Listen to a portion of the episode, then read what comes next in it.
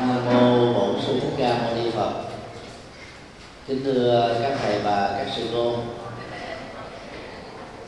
Chuyên đề à, chúng ta tiếp tục khảo cứu là nguyên tắc hoàn pháp phù hợp hoàn cảnh xã hội. Đây là một trong những nguyên tắc rất quan trọng, nhất là chúng ta sống ở trong à, giai đoạn xã hội chủ nghĩa ở tại Việt Nam, Trung Quốc, Cuba và Bắc Triều Tiên. Không nắm được uh, nguyên tắc uh, hoàn cảnh xã hội này đó giàu có nhiều huyết lớn có năng lực lớn chúng ta gặp phải một số khó khăn nhất định. Năm à, 2006 khi chia sẻ cho tăng ni cao đẳng Phật học tại Đại Tùng Lâm chúng tôi có nói chuyên đề bốn thách đố đối với Phật giáo Việt Nam. Trong đó, đó thách đố về việc tồn tại trong nhà nước xã hội chủ nghĩa là rất khó.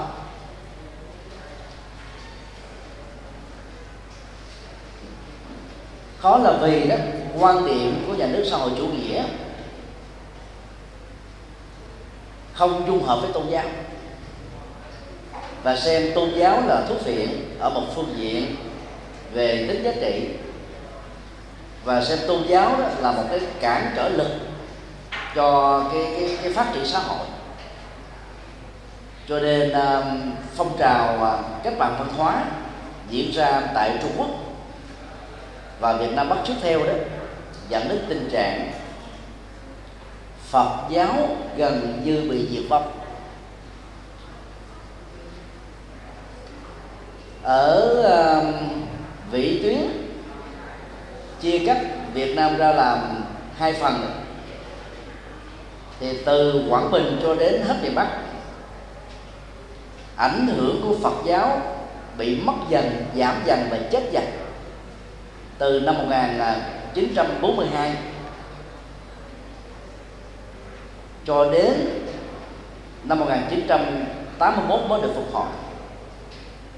Một số à, tỉnh à, ở Bắc Trung Bộ, Việt Nam, thì việc hồi phục Phật giáo mới được diễn ra trong vòng 10 năm nay thôi. Còn một số tỉnh tiếp giáp với biên giới của Trung Quốc, Phật giáo mới được hình thành trong vòng à, một, hai năm qua thôi và bối cảnh của Phật giáo Bắc Trung Bộ và Bắc Bộ đó, ở Việt Nam rất giống với cái cái uh, tình trạng của Phật giáo ở tại Trung Quốc. Phật giáo Trung Quốc phải sang Việt Nam học kinh nghiệm để tồn tại đạo Phật ở trong giai đoạn sau chủ nghĩa. Và hai chục năm trước họ đã đến Việt Nam học. Bây giờ họ đã bắt đầu qua mặt được Việt Nam rồi. Thứ nhất là về phương diện giáo học giáo dục họ đã có um, những học viện đào tạo tiến sĩ do chính sách cải cách của nhà nước Trung Quốc. Còn hiện nay thì chúng ta đang trong giai đoạn trông chờ cái phán quyết à, của thủ tướng này để chúng ta có được cơ hội đào tạo tiến sĩ. Ở um, Quảng Trị cho đến mũi Cà Mau vốn ảnh hưởng của chính thể Việt Nam Cộng Hòa trước năm 75 cho nên khi à, đất nước Việt Nam được đóng nhất, thống nhất thì Phật giáo chưa từng bị gián đoạn như số phận của Phật giáo ở miền Bắc. Và đó là cái may mắn của của tăng ni và Phật tử ở miền Nam. Dĩ nhiên là giai đoạn năm 1975 cho đến năm 1994 hai thập niên đó, cái khó khăn nó là cực kỳ tăng ni trong giai đoạn đó không cho phép đi tu. Đi tu á, được gọi là đi tu chui. Và bị mắng giết là con ngọt xã hội. Những người lười lao động tiêu cực yếm thế chán trường tiêu phẩm đi quan vân vân. Nó làm cho người tu đó trở nên nhục chí à. cái tương lai của tu tu tập của mình như thế là mình chưa chưa chưa xác quyết được nhưng mà sống trong cái hoàn cảnh như thế, với cái nhận thức như thế, với chủ trương như thế đó, nó tạo ra hai khuynh hướng mà. Khuynh hướng một, đi vượt biên. Và người ta phải chấp nhận cái rủi ro, đó là biến thân mình làm mồi cho cá dưới biển, để có được một mảnh đất tự do hay là mảnh đất cơ hội để sống. Còn cái nước thứ hai đó là tóc dài theo năm tháng. Bởi vì à, các tăng sĩ không có hộ khẩu trước năm 75 không được quyền ngủ ở chùa sau 8 giờ tối. Và tạm trú là cực kỳ khó khăn. Dù ở trong một thành phố khác quận huyện, thì người ta lý giải là đi về nhà ngủ được, cần gì phải ở chùa. Còn ở khác tỉnh thành đó, ta không biết cái nhân thân của mình như thế nào cho nên không cho phép tạm trú. Và tóc dài theo năm tháng đã làm cho rất nhiều các tăng sĩ đó và muốn tiếp tục con đường lý tưởng của mình, đành phải bỏ cuộc với chừng. Nhóm thứ ba còn lại là tiếp tục giữ thân phận của người tu. Nhưng mà chia làm hai khuynh hướng. Một khuynh hướng đó, kháng cự với nhà nước xã hội chủ nghĩa, một mắt một còn. Và một khuynh hướng đó, tùy duyên, hòa đồng, làm thế nào đó để giữ được Phật giáo với cái mạch sống giàu còn yếu ớt. Và hai khuynh hướng này đó đã trở thành đó trái biệt nhau, đối lập nhau. Cụ thể, chúng ta đã có hai giáo hội. Giáo hội Phật giáo Việt Nam thống nhất, được thành lập vào năm 1964 và bị cấm hoạt động từ năm 1981 ở trong nước, nhưng lại có một sức sống rất mạnh ở hải ngoại trong cộng đồng Việt Nam tại Hoa Kỳ, Canada, Úc và châu Âu. Thì trong vòng à, à, 35 năm cho đến 45 năm người Việt Nam à, vượt biên định cư à, sống và làm việc ở tại hải ngoại đó thì giáo hội Phật giáo Việt Nam thống nhất đó, đã bị phân hóa rất nghiêm trọng và chia ra nhiều trường phái giáo hội thống nhất khác nhau mặc dù là nhân dân thống nhất nhưng mà giáo hội này đó bị phân hóa nhiều nhất. Và hiện tại đó Việt Nam ở hải ngoại có 11 giáo hội Phật giáo khác nhau. Giáo hội thống nhất do hòa thượng thích quảng độ và võ văn ái lãnh đạo đó. Bây giờ chỉ còn lại là một thiểu số thôi. Giáo hội phật giáo việt nam thống nhất bị hòa thượng um, quảng độ tẩy chay và loại trừ đó, qua các cái giáo trị từ giáo trị số 8, số 9, số 10, số 11 đó bây giờ chúng ta là cái lực lượng mạnh nhưng mà đối lập lại. Do khác quan điểm với hòa thượng thích quảng đạo. Thì ngoài hai cái cái khuynh hướng thống nhất vừa nêu đó thì Phật giáo Việt Nam còn 10 giáo hội còn lại rất ôn hòa và chú trọng đi theo các pháp môn tu thôi cho nên à, cái phức tạp về bối cảnh chính trị, hoàn cảnh xã hội tại Việt Nam sau năm 1945 ở miền Bắc 54 ở Bắc Trung Bộ và 75 ở Việt Nam, ở miền Nam Việt Nam đó, đã làm cho tăng ni dẫn đến sự bất hòa lớn. Và đến bây giờ, sau gần 35 năm tồn tại của giáo hội Phật giáo Việt Nam, chúng ta chưa hàn gắn được Phật giáo ở trong nước và nước ngoài. Điều tệ hại mà chúng ta phải thừa nhận rằng những người theo giáo hội Phật giáo Việt Nam thống nhất đang hành đạo ở hải ngoại quy chụp rằng đó, bất kỳ tăng ni nào đang theo giáo hội Phật giáo Việt Nam trong nước là cộng sản, là thầy chùa quốc danh và các phương tiện truyền thông ở hải ngoại ta dựa vào những cái trục mũ đó tấn công Phật giáo và làm phân hóa Phật giáo một cách rất là nghiêm trọng. Hiện nay đó ở hải ngoại đã có một cái khuynh hướng khi người ta ghét nhau muốn trù dập nhau loại trừ nhau thì chỉ cần tặng chiếc nón cối lên ngôi chùa đó lên đầu của các tăng ni đa là có thể vô hiệu hóa được một phần nào đó các cái, cái tầm ảnh hưởng về hoạt động phật sự của ngôi chùa và tăng sĩ này. Người ta đã sử dụng cái cái chống cộng như một chiêu bài để triệt hạ lẫn nhau thôi. Rất may đó phần lớn, có thể nói trên um, 95% tăng ni ở trong nước theo giáo hội Phật giáo Việt Nam thống nhất xin lỗi giáo hội Phật giáo Việt Nam với số lượng 47.000 người đã không phản ứng lại các cái quy chụp đó. Cho nên ít nhiều là giữ được cái cái cái hòa khí. Mặc dù bị chụp ngủ bị du khống, bị xuyên tạc, bị ngộ nhận, nhưng mà tăng ni trong nước đó đã đã rất là ẩn nhẫn không giải thích để cái mâu thuẫn xung đột giữa hai ý thức hệ chính trị của hai giáo hội chính tại Việt Nam đó không dẫn đến một cái tình trạng làm hư nát Phật giáo Việt Nam nhất là trong bối cảnh ở trong nước. Đặt ra cái bối cảnh như thế để chúng ta thấy rằng là việc à, uh, hoàn pháp phù hợp với cái hoàn cảnh xã hội là một nhu cầu sống còn của Phật giáo trong những cái thập niên đã qua và là cái nhu cầu phát triển Phật giáo trong những cái thập niên sắp tới. Thực tế chứng minh mình là anh hùng, không sợ chết, không khó lắm.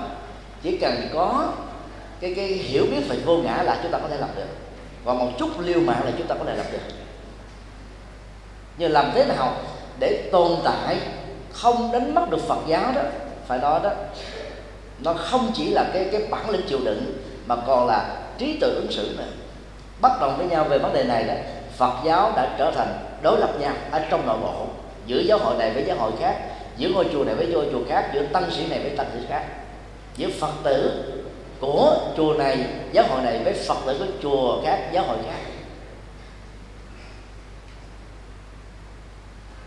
Bốn lần là hoàng pháp tại hoa kỳ, hai lần hoàng pháp tại úc, bốn lần hoàng pháp tại châu âu mỗi lần trung bình hai tháng đến hai tháng rưỡi chúng tôi đã chia sẻ Phật pháp uh, trên 150 ngôi chùa thuộc 11 giáo hội khác nhau.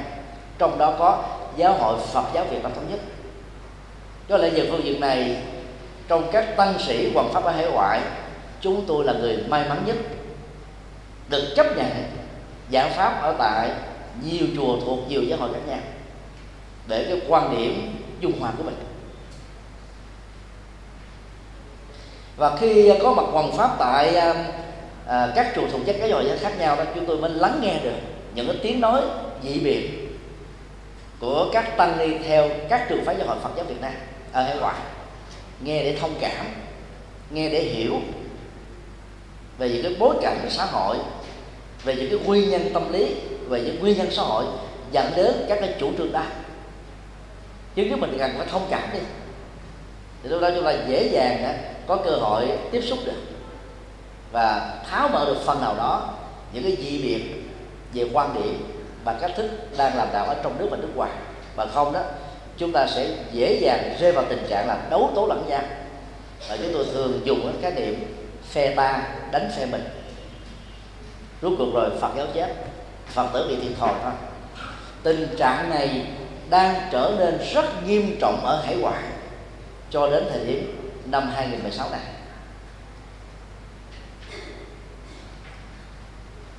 Đối với à, những vị à, kháng cự chính thể cực đoan, xem các tu sĩ Phật giáo Việt Nam ở trong nước là cộng sản đó, hay là thầy chủ quốc dân đó, theo à, nhận xét riêng của chúng tôi, có lẽ phải mất đến hai, ba thập niên nữa khi các vị đó về cõi Phật, thì cái mâu thuẫn này, nhận thức này mới kết thúc. Nó nặng nề đến thế. Cái hạnh thù đối với chính thể, trong một cái giai đoạn lịch sử quá căng thẳng, không làm đạo được, phải bỏ nước ra đi, đã làm cho người ta dễ rơi vào tình trạng giận cá chém thớt. Và trút đủ cái cơn giận đó lên đầu tăng ni nào ở trong nước ra, hoàng pháp hải ngoại nếu có thể là làm hết, tối đa vô đi năm 1997 khi thiền sư à, Thanh Từ, hoàng pháp ở Hoa Kỳ cơn bão táp chống đối đã diễn ra chưa từng thấy. Đang khi đó, trước năm 1975 mặc dầu là đệ tử trưởng của trưởng lão thích thiện hoa, lãnh đạo của giáo hội phật giáo việt nam thống nhất, hòa thượng thích thanh từ chưa từng nhận và giữ một vai trò nào trong giáo hội này. Sau năm 1975 từ à, lúc thành lập giáo hội Phật giáo Việt Nam vào năm 1981 Hòa thượng Thích Thanh Từ cho đến ngày nay cũng chưa từng giữ một chức vụ nào trong giáo hội mới này. Mặc dù giáo hội mới đưa hòa thượng vào thành viên hội đồng chứng minh, nhưng hòa thượng chưa từng đi học. Vì vậy, khuynh hướng ờ, hành trì thì chúng ta biết rất rõ. Từ những thập niên ờ, 60 của thế kỷ 20 hòa thượng thích thanh từ theo đề nghị của thiền sư Nhất Hạnh, hai huynh đệ kết nghĩa đã lập ra cái trường phái thiền học để làm giảm bớt cái ảnh hưởng của tịnh độ tông tại Việt Nam. Mà theo hai vị đó, đã làm cho đạo Phật đi vào một con đường tín ngưỡng và có khuynh hướng mê tín, làm cho hình ảnh của tu sĩ bị giảm sút ở cái nhìn của quần chúng Việt Nam. Và thiền sư Linh Từ, thiền sĩ Hạnh là hai người chủ trương thiền theo hai con đường khác nhau ở trong nước thì sư Thanh Từ chủ trương thiền chuyên tu. Ấy thế mà khi ra nước ngoài hoàng pháp lần đầu tiên tại Hoa Kỳ thì sư Thanh Từ bị chụp vào cái chiếc mũ nón cối và biểu tình rất lớn ở diễn ra ở tại California đặc biệt là tại chùa à, Đức Phiên do ni trưởng Đàm độ làm chủ trì. Rất may đó ni trưởng này rất bản lĩnh gần trên dưới 500 người, trong đó có các tăng sĩ dẫn đầu cái cuộc biểu tình, mà sư bà vẫn không hủy bỏ buổi thuyết pháp. Sau khi ờ, buổi thuyết pháp đó được thành công đó, thì nhiều phật tử đi đến biểu tình đó, vô tình nghe được hòa thượng nói, bắt đầu vỡ lẽ ra và quay đầu quy ngưỡng hòa thượng xin phép được quy. Từ thuận lệ cái cái cuộc hoàng pháp này các hòa thượng tinh từ cho rằng đó là cái cuộc hoàng pháp bảo tác. Trong cuộc đời của hòa thượng. Sau đó hòa thượng qua thuyết pháp ở tại úc châu cũng gặp một cái bảo tác tương tự. Cái lý giải của những người chống hòa thượng này thế này tại sao trong nước có các hòa thượng lãnh đạo giáo hội phật giáo việt nam nhất bị quản thúc tại gia do những phát biểu a b c? Đang khi hòa thượng á, chẳng những không bị quản thúc mà được đi ra nước ngoài để giảng đạo. Như vậy nếu hòa thượng không phải là cộng sản thì là gì? Cái lý luận đó rất logic. Những người xa quê hương, nhiều thập niên đó mà, nghe nói như thế thì thấy thích hợp lắm. Cho nên người ta mới hẳn hòa thượng. Như vậy hòa thượng đã trở thành công cụ và cánh tay nói dài của cộng sản ở hải ngoại. Và gần đây người ta ghép vào gì? Thực hiện nghị quyết 36 của đảng cộng sản việt nam. Đó là hòa giải dân tộc sự chụp mũ có tính logic hoàn toàn không có chân lý. Chúng tôi là nhân vật thứ hai bị biểu tình chống đối vào năm 2008 2000 là ba lần trước là không bị chống đối nhưng mà sau khi làm tổng thư ký của ve sắc liên hợp quốc ấy, thì bắt đầu bị chống đối. Và 38 hội đồng chống cộng mạnh nhất ở Hoa Kỳ cùng ký vô một cái Ờ, cái cái văn bản thông cáo báo chí để chống ở trên truyền hình và chống trên các đài radio, trên các nhật báo và trên các ờ, tạp chí của người Việt Nam ở Hoa Kỳ và ở châu Âu. Lý giải của chúng tôi là vì khi cái cơn hận thù mà chưa nguôi ngoai được ở trong tâm đó, thì bất kỳ một đối vật nào trong đó có con người có thể trút đổ được cơn giận dữ đó là người ta sẵn sàng làm thôi.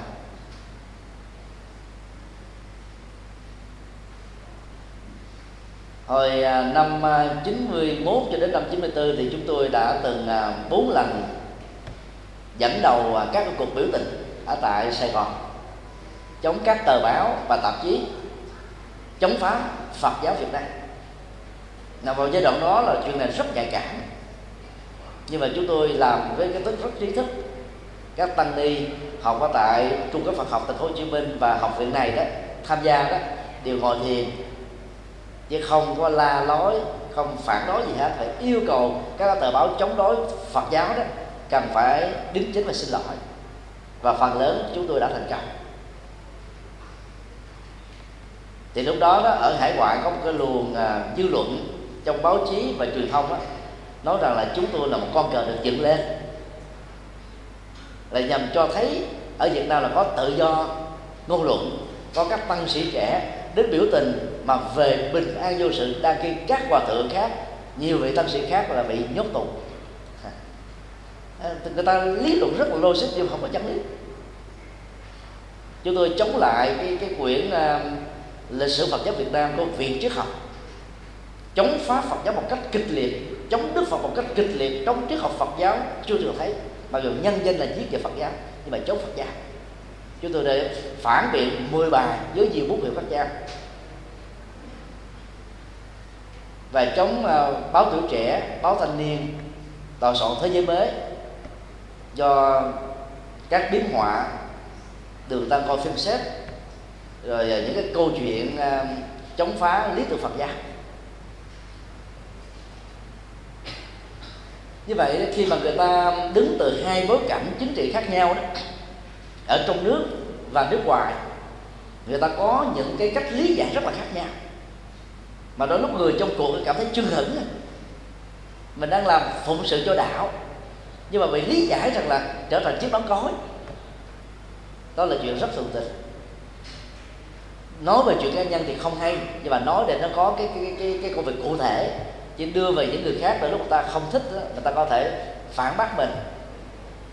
Người ta đâu có chấp nhận mình đưa trở thành cái câu chuyện để mà phân tích. đâu và là người may mắn đi ờ, hoàng pháp từ năm 2003 ở nước ngoài. Trong số các tăng sĩ từ tuổi 60 trở xuống người Việt Nam, chúng tôi có cơ hội tiếp xúc nhiều giáo phái Phật giáo và cảm nhận được những điều này, những cái phức tạp, những cái khó khăn về bối cảnh chính trị và hoàn cảnh xã hội tại Việt Nam, ở trong nước và cộng đồng người Việt Nam ở nước ngoài. Do đó đó cái việc mà hoàn pháp phù hợp với hoàn cảnh xã hội đó là rất quan trọng và phải lý giải một cách rất là căn cơ để tránh các ngộ nhận. Điều một, nguyên tắc chung. Hình thức chuyên chở chân lý của đức phật có thể được uyển chuyển dưới dạng phương tiện quyền xảo, nhưng phải thể hiện được tính chính xác và chuẩn xác để mọi tuần lớp xã hội trong bối cảnh chính trị đó và trước đó cũng như sau đó dễ dàng tiếp nhận được và thực tập lời Phật dạy một cách có hiệu quả.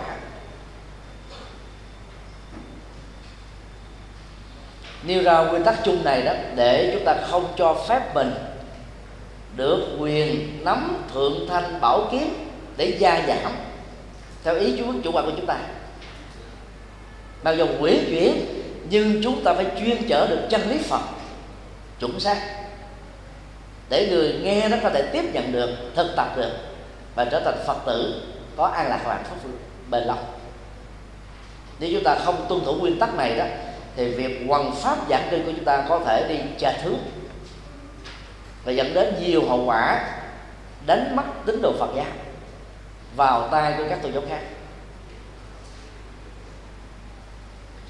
Khái niệm quyển chuyển nó cần phải được giải thích. Quyển chuyển nhưng không được, được ngược lại với chân lý Phật. Trong kinh đạo Bali A Hàm và Đại thừa quyển chuyển nhưng không được phản bội lại với lý tưởng của Phật pháp. Bởi vì đó các tăng sĩ chúng ta có thể hòa nhập xã hội nhưng không nên trở thành công cụ của một thể chế chính trị đó là những nguyên tắc mà chúng ta phải tuân thủ để theo đó đó, cái việc quan pháp chúng ta. Nếu có bị chụp mũ, chẳng qua chỉ là sự ngộ nhận thôi, chứ không phải là những hiện thực. Vì chúng ta như thế, cho nên chúng ta bị đánh giá và liệt vào cái dấu như thế.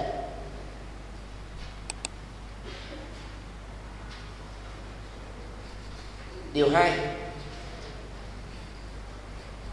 phù hợp với bối cảnh xã hội thể chế chính trị đương đại. Nguyên tắc mà chúng ta đặt ra về sự phù hợp đó, là làm thế nào để hòa hợp nhưng không hòa tan trong thể chế chính trị và bối cảnh chính trị mà chúng ta đang sống.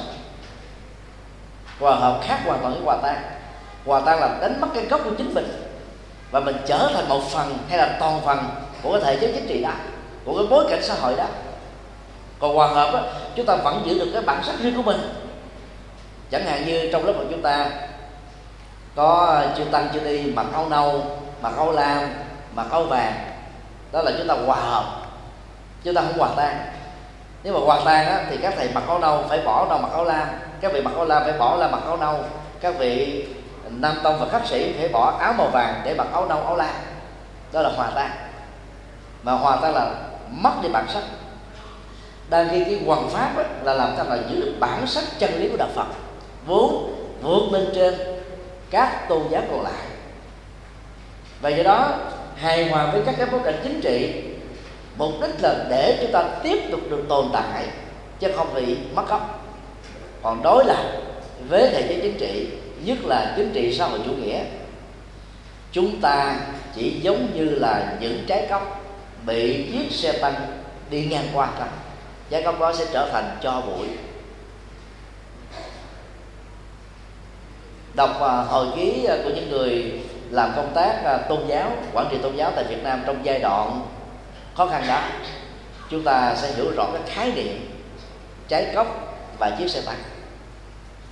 Đó là cái lời khăm dọa mà những người quản lý tôn giáo lúc đó cho rằng đó, Phật giáo như trái cốc thôi. Kháng cự là chúng tôi, theo cái công thức châu chấu đá xe là một sự dại dột thôi và trong Phật giáo chúng ta đã có các vị tăng sĩ đi theo khuynh hướng đó. Một thiểu số ở lại trong nước cho đến bây giờ phải chịu cái thân phận bị tù đài có người bị tuyên án tử hình, có người tù chung thân, có người 25 năm tù, rồi có người được ăn xá, vân vân. Và số còn lại, phần lớn là đi vượt biên và tiếp tục chống cộng ở hải ngoại, chống cộng theo kiểu cực đoan là không không không kết thúc được. Như vậy à, khi chúng ta giữ tinh thần à, hòa hợp thì chúng ta sẽ tiếp tục giữ được cái truyền thống Phật pháp của mình và người ta cho phép mình đến đâu, mình hoạt động Phật sự đến đó thôi. Khi hòa thượng thích trí quảng được giáo hội tin tưởng giao tiếp nhận lại báo giác ngộ từ các vị cư sĩ Nguyễn Văn Hàm và Võ Đình Cường, thì lúc đó đó người ta quy chụp hòa thượng thích trí quảng là cộng sản. Tại bởi vì báo giác ngộ vào giai đoạn chuyển tiếp đó đó, đưa tin về Phật giáo chỉ có nhiều nhất là 50% thôi. Còn 50% là phải đưa tin về chính trị, xã hội chủ nghĩa. Và giai đoạn trước hòa thượng tiếp nhận đó, thì à, đưa tin về Phật pháp nó chỉ có 10% đưa tin về thời sự về chính trị phải là 90% đó là báo chí trong thời kỳ xã hội chủ nghĩa thôi. Bây giờ chúng ta phải đặt ra một vấn đề chấp nhận cái tờ báo đó để có được 10% về Phật học hay là chúng ta không chấp nhận để chẳng có một phần trăm nào? Dĩ nhiên nó có hai phản ứng. Phản ứng uh, bản lĩnh theo kiểu uh, đối kháng và loại trừ đó thà tôi không chấp nhận để tôi giữ bản sắc của tôi. Và giữ bản sắc đó đó thì chúng ta chẳng có tờ báo giác ngộ ngày hôm nay là được một trăm phần trăm về Phật học. Và dĩ nhiên trong xu thế đó đó đã có nhiều vị tăng sĩ chúng ta chọn giải pháp hòa hợp và tận dụng được cái cái cơ chế luật cho phép đến đâu thì mình truyền bá Phật pháp đến đó. Không kháng cự lại với chính thể. Vì kháng cự lại với chính thể là bất lợi. Không kháng cự không có nghĩa là đi theo. Nhưng mà hái ngoại và những người cực đoan chống đối chính trị đó, người ta cho rằng là không chống có nghĩa là đi theo đây là một lý luận là cùng hèn. Nó không có logic nhưng không có chân lý. Và từ đó, nhiều nỗi hàm quan đã diễn ra với các tăng ni và các phật tử, làm đạo trong bối cảnh xã hội chủ nghĩa rất là khó khăn trong những thập niên đầu. Chỉ tăng ni trẻ ngày nay đó sinh ra và lớn lên từ à, thập niên à, 90 hoặc là thập à, thập niên cuối cùng của thế kỷ 20 tức là khó hình dung được cái cái bối cảnh chính trị cực đoan đó khó khăn đó bây giờ chúng ta chỉ nhớ nó như là một ký ức thôi. Do đó chúng ta phải chọn cái chủ trương hòa hợp nhưng tuyệt đối không hòa tan. Thì uh, phận sự trường bá chân lý của chúng ta mới có thể uh, được thành tựu. Một nguyên tắc khác đó chúng ta phải đưa lên thành như là một chủ trương không đối đầu loại trừ với thể chế chính trị, kháng cự là Phật giáo, để không bị tiêu diệt. Bị tiêu diệt rồi chúng ta mất cơ hội hoàn toàn, không thể nào tiếp tục truyền bá được Phật giáo.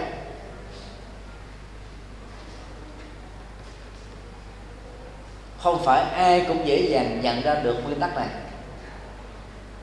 Do vì bản lĩnh vô ngã, do vì bản lĩnh anh hùng do vì những cái cơn giật tích do vì những cái bức xúc tâm lý và nhiều các cái nguyên nhân và thái độ khác.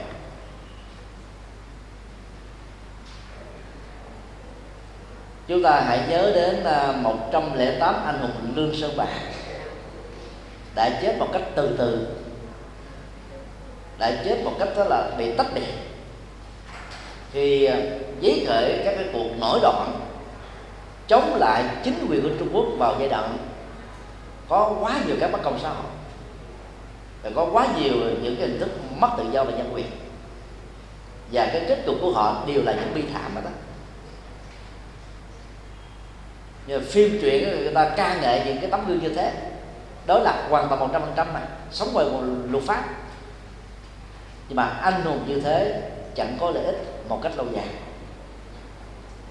Do đó phần lớn cái khuynh hướng của lãnh đạo giáo hội Phật giáo Việt Nam lúc bấy giờ là không đối đầu chấp nhận những cái à, nhục mạ của những người cực đoan chấp nhận những cái quy chuẩn của những người thiếu thiện cảm và thiếu cái cái, cái sự đồng lòng đó để tiếp tục giữ vững được đó là ngôi nhà Phật pháp tồn tại cho đến bây giờ. Cái việc đó không phải là chuyện dễ. Thách đố rất lớn.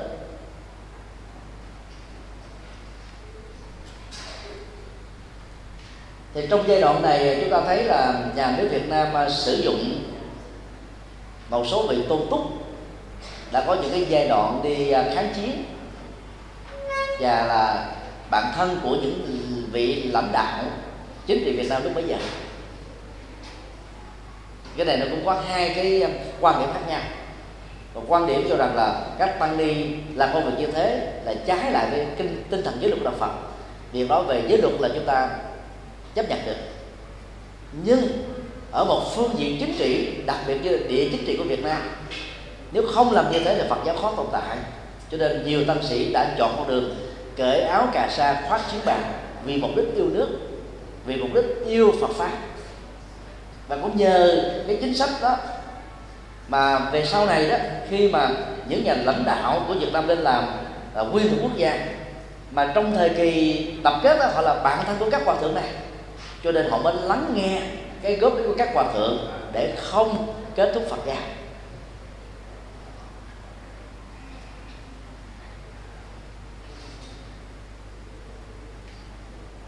vì những người có khuynh hướng đối đầu đó, người ta không chấp nhận.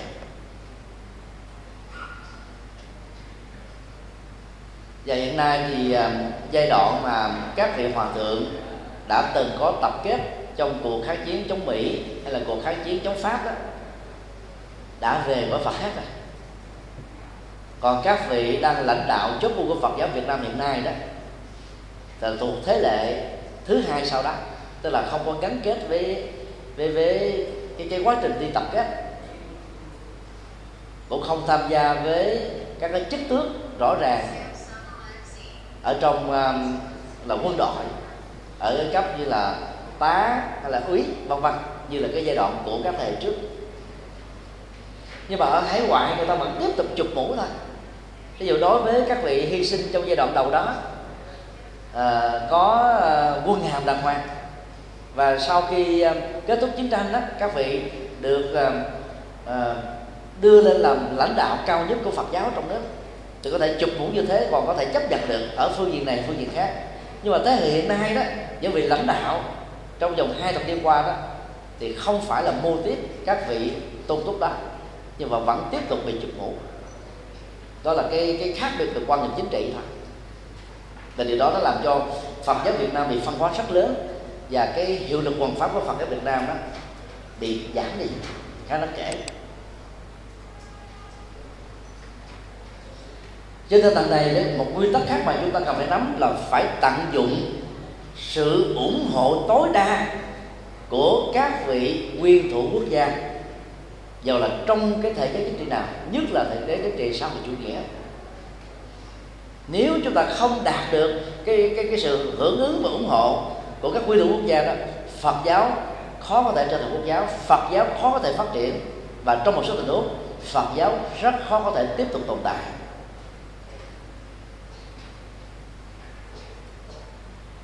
Tận dụng sự ủng hộ các các quy thủ quốc gia không có nghĩa là chúng ta đi theo chính thể đó. Lúc đó chúng ta biến các quy thủ quốc gia trở thành các hộ pháp dưới nhiều hình thức khác nhau.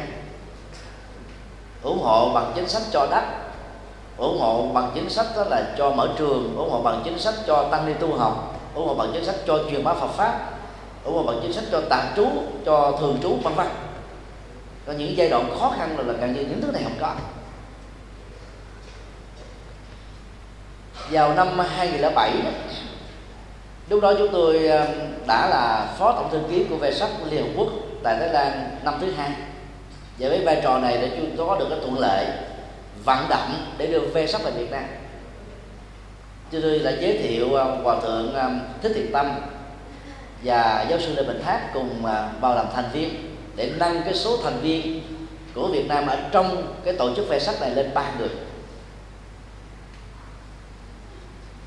Và sau đó bằng cái cách vận động các vị lãnh đạo nguyên thủ quốc gia đã về hưu.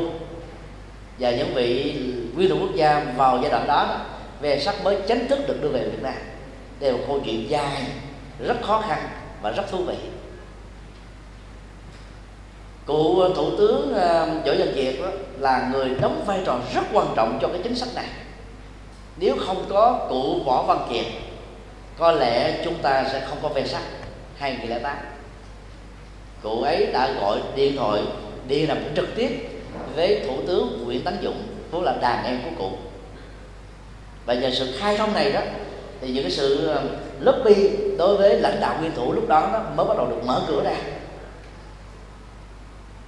Và một trong những người đóng vai trò hỗ trợ sự lobby này đó là ông Nguyễn Chính, nguyên là quyền trưởng ban tôn giáo chính phủ và là bạn thân, bạn học của giáo sư lê bình thác. Nó có những cái mối liên hệ. À. như thế là nó mới tạo ra được cái cơ hội để đưa về sách vào việt nam. Cuộc vận động đó nó diễn ra gần một năm trời.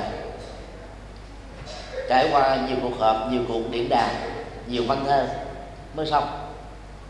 Và về sách năm 2008 đã mở ra cho Phật giáo ở miền Bắc một phương trời mới các khó khăn mà chính quyền ở các tỉnh thành tại miền Bắc và Bắc Trung Bộ đã đối xử với Phật giáo gần như được mở cửa, được tháo mở, được kết thúc. Và các Phật sự ở Phật giáo miền Bắc đó nó được rộ nở sau đó. Đó là những cái cái thành quả rất lớn mà ve sách đã mang lại cho cộng đồng Việt Nam ở trong nước. Vì dân bản phát biểu ờ, của chủ tịch nước. Có sự ờ, góp phần của chúng tôi và vụ trưởng vụ Phật giáo. Thì hôm đó nó có những cái ý tưởng mà khi phát biểu truyền hình trực tiếp ở trên ờ, trên đài, đã làm cho các quan chức, lãnh đạo, cấp bộ, cấp tỉnh thành, cấp quận huyện, phường xã thay đổi cái nhận thức về đạo Phật ít nhất là phải thấy thêm cái nhận thức về à, giá trị đạo đức, giá trị xã hội, giá trị tri thức, giá trị giáo dục của đạo phật ngoài các cái phương diện tín ngưỡng. Và cái sự chuyển nghiệp đó theo chúng tôi là rất quan trọng. Thay đổi một não trạng và nhận thức đó nó quan trọng hơn rất nhiều các sự thay đổi khác. Và khi não trạng được thay đổi, cái nhận thức về về về Phật giáo một cái sai lầm đã được thay đổi đó, thì lúc đó chính sách mới bắt đầu được cởi mở lên được thay đổi theo. Nhưng cũng vì à, tham gia và đóng vai trò là người vận động đưa về sách về Việt Nam, với vai trò là là tổng thư ký, chúng tôi gặp rất nhiều các chống đối là vì thế. Bởi vì ở hải ngoại đó, người ta cho rằng là ở trong nước không có tự do tôn giáo. Dĩ nhiên là nó có những giai đoạn lịch sử, có những thập niên. Cái khó khăn đó là có thật. Cái cáo buộc đó là có thật nhưng mà qua quá trình uh, diễn tiến lịch sử đó những thay đổi ngày càng tích cực hơn tốt đẹp hơn. Nhưng mà ở hải ngoại những người cực đoan đã không thừa nhận như thế không chấp nhận như thế. Cho nên đó họ có rất nhiều các cáo buộc bất lợi cho nhà nước bất lợi cho Phật giáo Việt Nam. Cho nên ờ, khi về sắc được mở ra đó thì những cái cuộc đấu tranh cáo buộc rằng là trong nước không có tự do tôn giáo đó bắt đầu tự động nó mất đi các cái hiệu lực về niềm tin ở quần chúng. Về sắc đó có đến gần 600 các phái đoàn một ngàn mấy trăm người ngoại quốc đến từ tám mươi mấy quốc gia tham dự tại Việt Nam. Đó là cái chuyện chưa từng có trong lịch sử của đất nước Việt Nam chúng ta. Nhất là trong giai đoạn sau chủ nghĩa. Thì tự động đó, những cái cơn dẫn tức vào chính phủ đó sẽ đổ dồn lên trên những người trực tiếp tham gia vào về sắc này và sau cái vai sách đó, thì giáo sư Lê Bình Tháp cũng được xem là cánh tay nói về của cộng sản. Chúng tôi cũng là cánh tay nói về của cộng sản. Đó là những cáo buộc.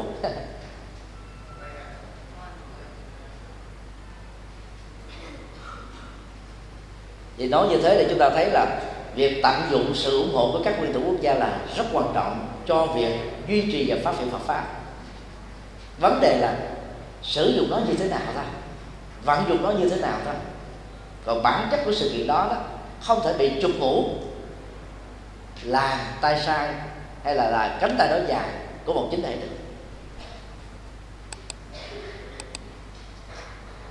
điều ba quan pháp phù hợp với bản sắc văn hóa quốc gia.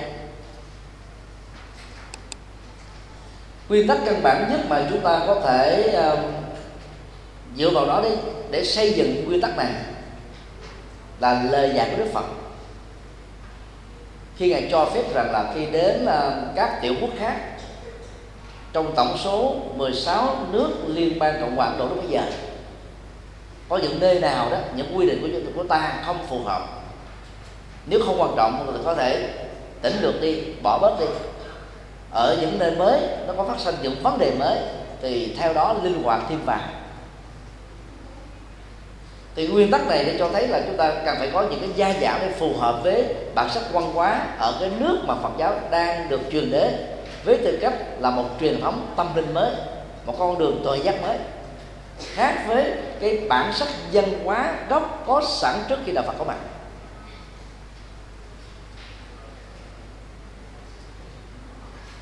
Do đó khi uh, truyền bá Phật pháp tại Việt Nam nguyên tắc mà chúng ta không thể bỏ qua là phải đề cao và đồng hành với văn hóa Việt Nam. Và điều này trong lịch sử Việt Nam đó, chúng ta gặp rất nhiều khó khăn nhất định. Từ à, thế kỷ thứ nhất đến thế kỷ thứ 10 đó, chúng ta đã bị xóa sổ văn hóa bằng cái cuộc thực dân văn hóa của chính quyền Trung Quốc trải qua nhiều triều đại vua khác nhau người Trung Quốc đã xóa chữ viết của Việt Nam xóa đi văn hóa y phục của Việt Nam xóa đi văn hóa ẩm thực của Việt Nam xóa đi văn hóa phong tục tập quán của Việt Nam trong suốt 10 thế kỷ này. Và họ đưa các nền văn hóa của họ chữ viết của họ tập tục của họ thần lý của họ vào Việt Nam và áp đặt lên trên đời sống tinh thần của người Việt Nam. Nên trải qua 10 cái thế kỷ uh, xâm thực văn hóa đó đó người Việt Nam tự dưng thôi. Xem cái nền văn hóa của Trung Quốc là của chính mình.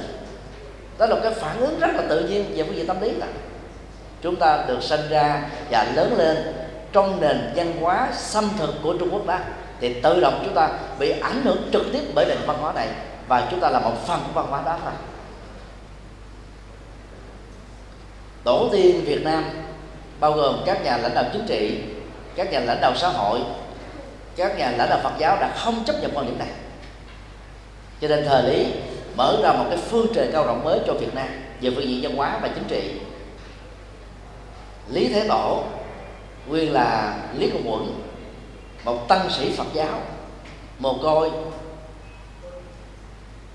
đã tạo ra một bước ngoặt mới về đô khỏi nơi Bình của đô Hoa Lư vốn chỉ để phù hợp với thế phòng thủ trở về Thăng Long, nay là Hà Nội, để phát triển đất nước. Và toàn bộ cái kịch bản này là do thiền sư Vàng Hạnh làm đạo diễn hết. Và cái phong trào chính trị của thời lý ảnh hưởng đến báo giáo dục, văn hóa, kinh tế, tôn giáo của Việt Nam. Và nó mang được cái sắc thái văn hóa của Việt Nam. Như vậy, bốn thế kỷ từ thời lý cho đến thời trần thế kỷ thứ 11 cho đến ờ, thế kỷ thứ 14 ảnh hưởng của nền văn hóa Việt Nam đã được đạo Phật đề cao trong đời sống xã hội. Ảnh hưởng của nền văn hóa Phật giáo đã được là là hòa nhập vào trong đời sống của người Việt Nam. Đó là đỉnh vàng son nhất của thể chế chính trị tại Việt Nam trong lịch sử mấy nghìn năm, dựng nước, bảo vệ nước và phát triển đất nước. Cái thời vàng son đó rất khó tái lập lại. Do những cái lý do khách quan. Cho nên khi chúng ta làm Phật pháp, truyền bá Phật pháp, đồng hành với nền văn hóa Việt Nam đó, thì người Việt Nam với bản sắc Việt Nam dễ dàng hiểu được các cái dữ liệu đó, cách thức làm đạo đó, cách thức lý giải đó. Hơn là chúng ta phải mượn lăng kính ngôn ngữ Trung Quốc, văn hóa Trung Quốc, phong tục tập quán Trung Quốc, thần linh Trung Quốc. Về phương diện này đó thì hiện nay chúng tôi là người duy nhất và nói về vấn đề này nhiều nhất trong hàng trăm băng giảng thậm chí các ngàn băng giảng. Và đôi lúc đó, khi mình đề cập sơ qua thì là không có giải thích kỹ như là ở trong cái buổi học này. Cho nên rất nhiều người đã ngộ nhận tại sao chúng tôi chống các hội Trung Quốc. Thực tế chúng tôi không chống các hội Trung Quốc. Chúng tôi chỉ đề cao cái nền văn hóa Việt Nam và kêu gọi chúng ta là tin tưởng vào các tổ sư Việt Nam chúng ta cũng có chất sách đặc biệt không thua kém gì Trung Quốc.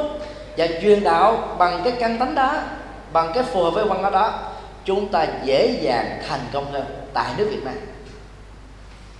Hoàn toàn không có chống Trung Quốc, hoàn toàn không có chống các tổ Trung Quốc, hoàn toàn không chống Phật giáo Trung Quốc, mà chỉ đề cao một nền Phật giáo Việt Nam thôi.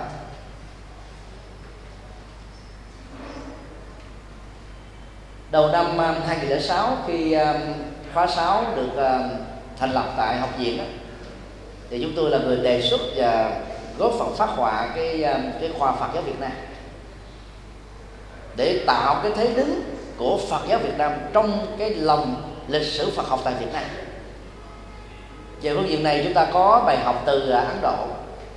Sau khi Anh quốc rời khỏi à, đất nước Ấn Độ bằng cái cuộc đấu tranh bắt bạo động bắt bạo động của Gandhi thì chính sách của nhà nước Ấn Độ đó là tất cả các trường đại học trong tổng số 400 trường đại học trên toàn quốc. Bắt buộc phải dạy những môn học mang tính Ấn Độ. Ví dụ như trong triết học thì phải có triết học Ấn Độ tâm lý học thì có tâm lý học Ấn Độ xã hội học thì có xã hội học Ấn Độ. Trong uh, vật lý học thì có vật lý học Ấn Độ. Từ khoa học tự nhiên cho đến khoa học nhân văn và xã hội môn nào cũng có một môn gắn với cái đuôi Ấn Độ đó để tạo ra cái tính dân tộc. Và nó giảm đi dần dần và kết thúc toàn bộ những ảnh hưởng của nền giáo dục anh trị suốt một trăm mấy chục năm ở tại Ấn Độ. Và cũng nhờ cái khuynh hướng giáo dục này mà Ấn Độ ngày nay đó không lệ thuộc kinh tế vào bất kỳ một cường quốc nào về kinh tế bao gồm Mỹ, Nhật Bản hay là các nước ở châu Âu đa kỳ đó, đất nước Việt Nam được độc lập ở miền Bắc trước Ấn Độ 4 năm đến bây giờ đó, chúng ta vẫn tiếp tục lệ thuộc kinh tế của những quốc gia khác. Có lúc là chúng ta lệ thuộc vào Liên Xô, có lúc là chúng ta lệ thuộc vào Trung Quốc. Và hiện nay đó, cái nhập siêu của Việt Nam lệ thuộc vào Trung Quốc là 30 phần trăm trên tổng số nhập siêu của Việt Nam. Và nếu như Trung Quốc rút 30 phần trăm đó, tương đương với một phần trăm nền kinh tế của Trung Quốc, thì toàn bộ nền kinh tế Việt Nam bị sụp đổ giống như hai tòa nhà thương mại của Mỹ này cái đó là rất nguy hại. Do đó, đồng hành với văn hóa Việt Nam sẽ giúp chúng ta tránh được cái nô dịch văn hóa vào Trung Quốc. Một quốc gia chưa bao giờ bỏ một bá quyền và thôn tính nước Việt Nam. Ba nghìn năm lịch sử tồn tại của Việt Nam cho chúng ta thấy Trung Quốc đã 66 lần xâm lăng và chiếm đóng Việt Nam rồi. Họ sẽ không bao giờ bỏ bỏ cái cái cái mộng đó đâu năm 74 họ chiếm được Hoàng Sa trọn vẹn. Là khi Mỹ quay mặt lại với miền Nam Việt Nam. Và gần đây đó, Mỹ à, chiếm được một số đảo à, Trường Sa và quân sự hóa các cái đảo này. Thì chúng ta thấy là Việt Nam gần như là bị mất dần bị sự chiếm đóng đó. Trong vòng hai ba chục năm tới, có lẽ là Việt Nam sẽ dễ bị mất luôn. Nếu chúng ta không có chính sách mạnh dạn hơn khôn ngoan hơn được sự ủng hộ của toàn thế giới hơn. Và khi mà Hoàng Sa mất tròn vào Trung Quốc rồi thì cái độc lập chủ quyền của Việt Nam sẽ bị đe dọa. Vì Trường Sa Hoàng Sa là hai cái vị thế chiến lược mà ngày xưa Trung Quốc á, các vua lên đánh á, là bị mất diện trợ. Không có đường chợ diện trợ bằng đường biển thì rất là chậm. Bây giờ có những cái điểm tiếp đó mà có cái căn cứ quân sự máy bay hạ cánh được thì chúng ta rất khó có thể bảo vệ độc lập chủ toàn của Việt Nam được. Cho nên đó, lệ thuộc vào văn hóa sẽ làm chúng ta dễ dàng chấp nhận các thứ còn lại bao gồm kinh tế và chính trị. Như vậy làm đạo Phật theo văn hóa Việt Nam cũng là cách thể hiện sự yêu nước bảo vệ độc lập chủ toàn của Việt Nam đối với Trung Quốc. Năm năm trở lại đây đó thì à, thủ tướng Nguyễn Tấn Dũng có chủ trương rất là sáng suốt khi khích lệ và cho phép xây dựng ngôi chùa kiến trúc mỹ thuật văn hóa Việt Nam ở trên các đảo Hoàng Sa còn lại của Việt Nam. Nó trở thành cái dấu ấn gọi là, là bản sắc Việt để khẳng định cái tính chủ quyền biển đảo của Việt Nam. Và đề cao đồng hành với dân quán Việt thì chúng ta không nên sử dụng âm Hán Việt trong các nghi thức đọc tụng. Dĩ nhiên là tiếng Hán Việt đã chiếm 70% trong ngôn ngữ tiếng Việt rồi. Chúng ta nên sử dụng các Hán Việt đã được Việt hóa để người tu học Phật ở Việt Nam dễ dàng hiểu được. Hiện nay đó trường Phật học ở miền Bắc vẫn còn sử dụng chữ Hán làm nền tảng. Các thầy ở miền Trung đó, rất giỏi chữ Hán gần như là nghi thức đọc tụng đó, bằng âm Hán Việt khác ở miền Nam cũng bị ảnh hưởng như thế. Và nếu như ta không mạnh dạng tức là việc hóa các nghi thức đọc tụng á chúng ta sẽ bị giảm dần với thanh thiếu niên đi chùa và giảm cho các cơ hội xuất gia ở họ. Phật giáo bị rơi vào tình trạng khủng hoảng nhân sự tu sĩ. Do đó phải cải cách phải mạnh dạng. Vì ngày xưa tăng sĩ Việt Nam đọc chữ Hán dễ dàng như là đọc tiếng Việt. Thì cần gì phải học tiếng Việt nữa? Nhưng mà bây giờ đó, chúng ta đã có Việt ngữ, Latin hóa. Do cái tác động của chủ nghĩa thực dân Pháp và các cha cố tại Việt Nam. Để nhất chúng ta nên sử dụng cái à, cái chữ viết này để truyền đạo trong các nghi thức đọc tụng, hành trì của tu sĩ và phật tử tại các chùa Việt Nam. Nếu không làm như thế, chúng ta rất khó có thể thành công trong Phật pháp. Một quy tắc khác đó đó là chúng ta phải lấy nền văn hóa Việt Nam làm các công cụ hữu ích, giải thích nền Phật học với triết lý cao siêu và thực tiễn. Chúng ta có thể sử dụng ờ, văn hóa Việt Nam để giải thích Phật học văn hóa Việt Nam có những cái rất tương đồng với Phật học, chẳng hạn như văn hóa thờ tổ tiên. Đã có mấy nghìn năm trước khi đạo Phật có mặt tại Việt Nam. Phật giáo có bốn trọng ân ơn cha mẹ được đưa lên hàng đầu để loại trừ ơn thượng đế và thần linh. Giúp cho người trở thành con người nhân bản, đền nên đúng nghĩa. Ơn thầy cô giáo truyền tri thức. Ơn à, các nhà minh quân, các nguyên thủ quốc gia có lòng yêu dân thương nước và các nghĩa sĩ quên mình cho độc lập chủ quyền của dân tộc. Chúng ta nhớ ơn các đồng loại đã tạo ra các ngành, lĩnh vực ngành nghề để tạo ra các giá trị gia quán trong kinh tế. Như vậy, học thuyết bốn trọng ơn này nó lớn hơn rất nhiều với đạo thờ ông bà. Do đó, lấy đạo thờ ông bà làm công cụ để giải thích và học thuyết tứ ân và giải thích về văn hóa Phật giáo và tình người, đảm bảo là người Việt Nam sẽ chấp nhận đạo Phật một cách rất dễ dàng và hiệu quả.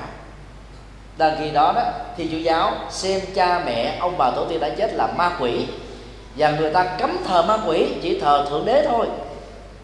Từ công đồng Vatican II năm 1963 Vatican thấy cái, cái chính sách đó là thất bại cho nên mới cho phép thờ cha mẹ ông bà trên bàn thờ. Nhưng mà mất đến năm thập niên người ta mới làm được việc đó ở tại Việt Nam Trung Quốc Nhật Bản Nam Bắc Triều Tiên. Thay đổi một cái nhận thức không phải một chuyện dễ đâu. Đã có chính sách mà phải mất năm thập niên mới có thể làm được việc này. Đầu năm 1991 đó, thì nhà thờ Tăng Định nơi sinh hoạt giới trẻ mạnh nhất của thành phố Hồ Chí Minh mời à, ba tu sĩ Phật giáo đó là hòa thượng Đạt Đạo, hòa thượng Thiệu Bảo và chúng tôi đến tham dự lễ à, báo hiếu đầu tiên ở tại nhà thờ. Lúc đó thì rất nhiều các linh mục chống cái cái lễ báo hiếu tại nhà thờ. Thì họ có truyền thống văn hóa này đâu. Đây là văn hóa Phật giáo mà. Ngày hôm đó đó, thì cái vị nhạc trưởng của nhạc lễ cũng là cái người sáng tác ra mười mấy ca khúc nhạc du lan thiên chúa, chia sẻ với mọi người trong sự ngạc nhiên rằng anh ấy xuất thân là một huynh trưởng gia đình phật tử.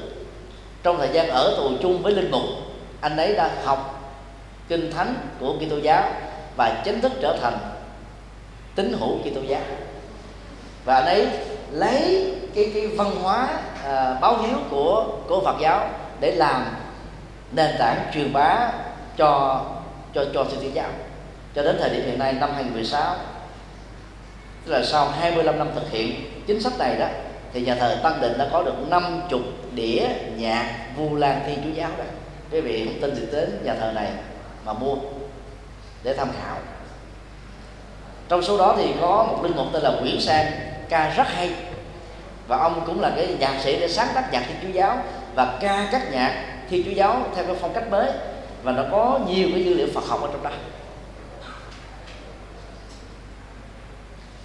Công đồng Vatican II nhất là từ thời điểm năm 1991 cho phép á, là sử dụng các dữ liệu văn hóa ở tại bản địa để làm công cụ truyền bá nền thần học của họ.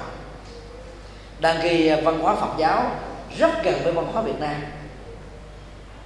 và hỗ trợ cho nền văn hóa Việt Nam được tồn tại và phát triển mạnh. Cái đó là lợi thế mà Phật giáo có đang khi các tôn giáo ngoại này không có được và nếu như ta đánh mất cái cái tính công cụ này đó, chúng ta sẽ khó rất thành công, khó thành công trong việc làm đạo. Văn hóa việt thì rất là rộng, bao gồm mà phong tục tập quán, kiến trúc mỹ thuật, văn học, vân vân. Nó rất nhiều phương diện. Văn hóa bảo diễn, văn hóa nghệ thuật cần phải được sử dụng để truyền hóa Phật học. Và do đó Phật giáo tại Việt Nam phải thấm nhuần các nền tảng văn hóa này.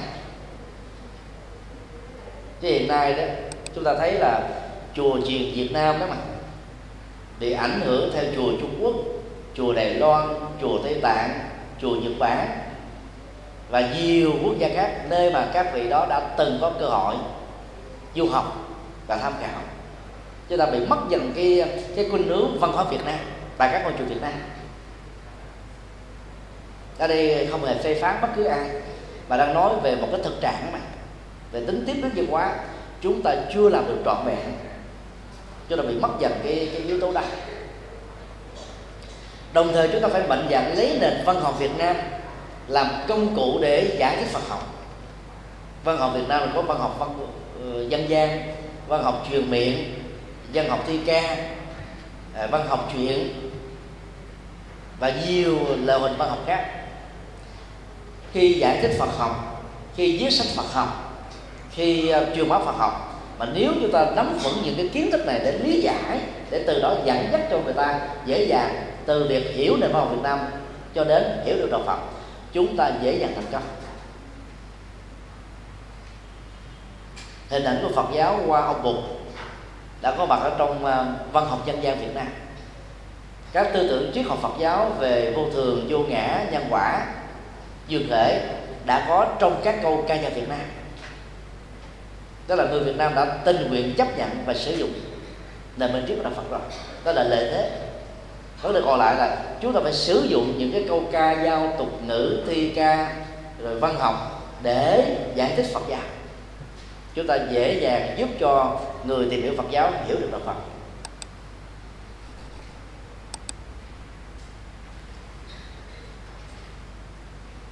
Về phương diện kiến trúc thì chúng ta phải lấy kiến trúc mỹ thuật Việt Nam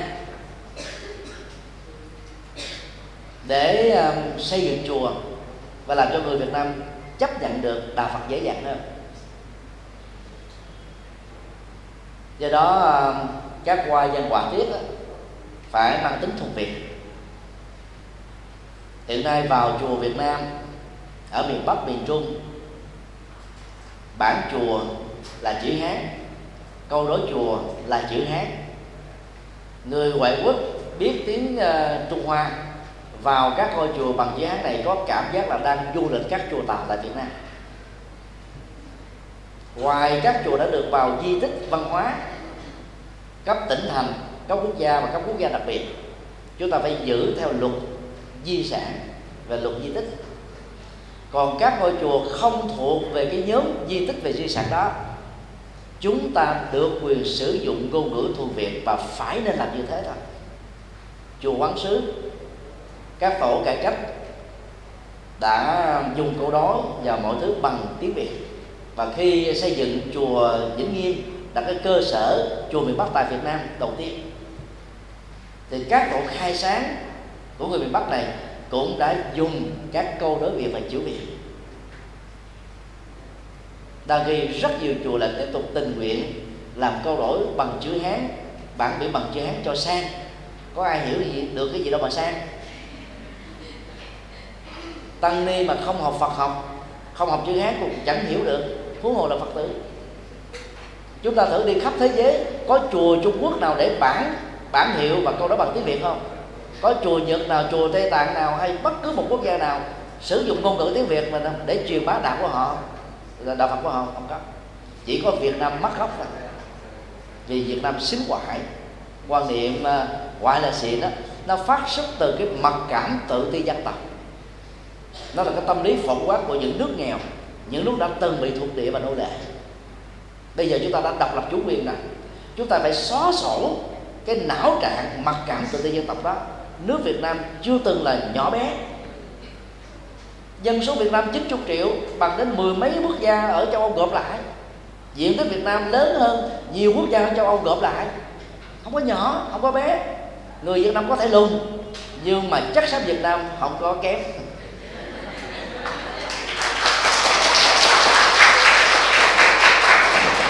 Và do đó, văn hóa Việt Nam rất đặc sắc.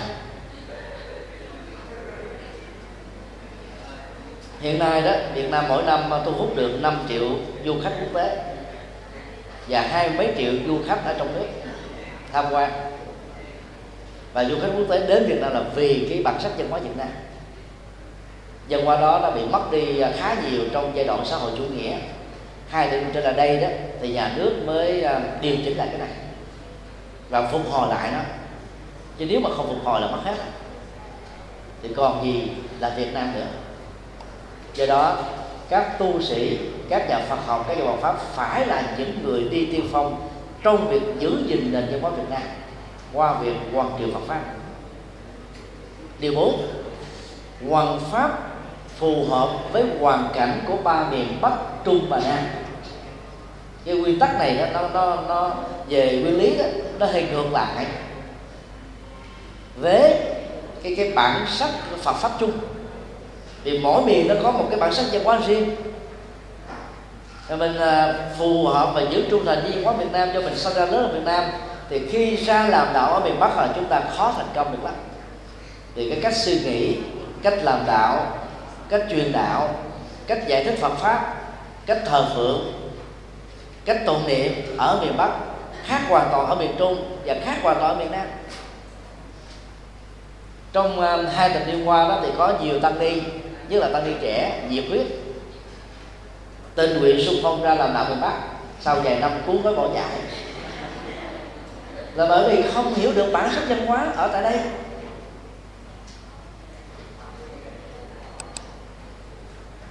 Và khi mình chưa bước chân ráo, chưa đứng vững được, mà đi đã phá mê tín gì đó, thì đầu tiên người ta trục xuất mình trước đã.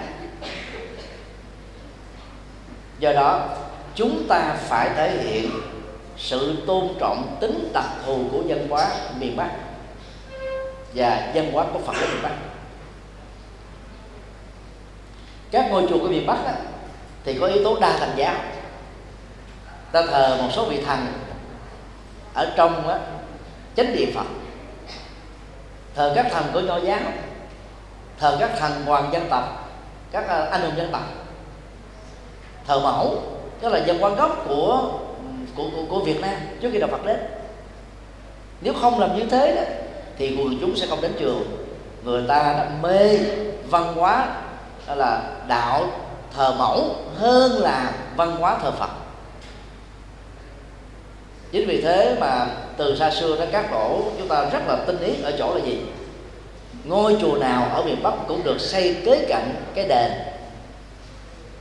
Đền là để thờ thanh là thần á, bản chất đó là đạo nho.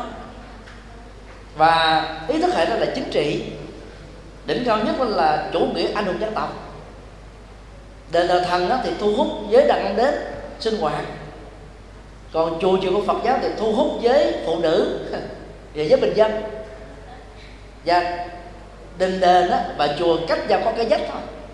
Thậm chí có nhiều nơi chia sẻ chung một cái dách cái văn hóa đó nó hòa quyện qua cái chủ trương tam giáo đồng nguyên. Tam giáo đồng nguyên là chủ trương của trung quốc khi mà xâm lăng việt nam. Giới thiệu hai nền tôn giáo mới của họ cho người việt nam chấp nhận, đó là đạo nho và đạo lão.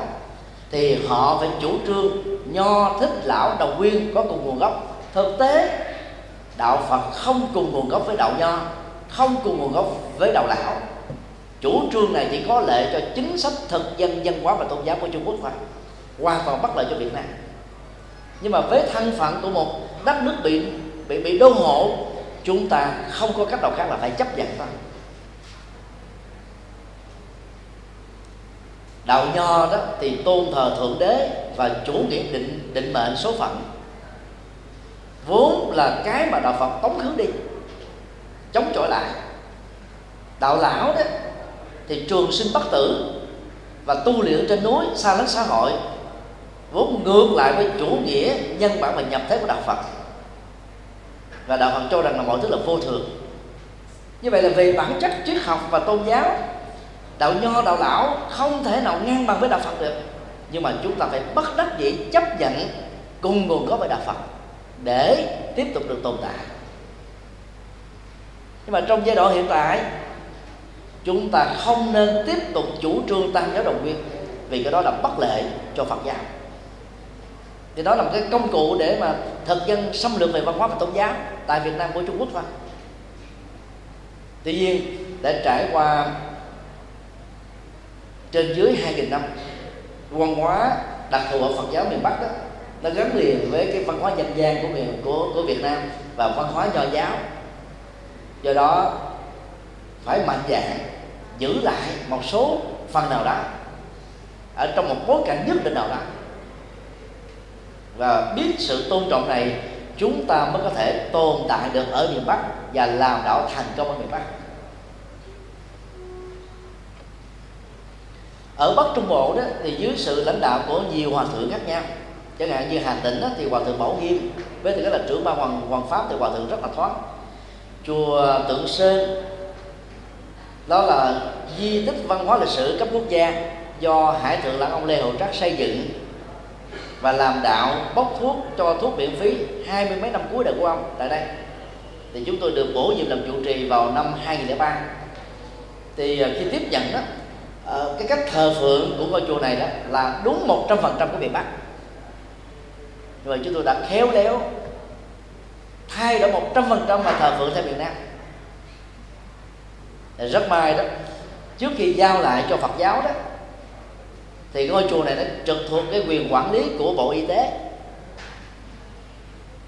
Và sau khi uh, xây dựng xong trước khi khánh thành đó chúng tôi đã làm việc tư tưởng vận động một số thứ thứ trưởng bộ y tế và cái người trực tiếp điều hành cái cái cái, cái công trình trùng tu ngôi chùa này đó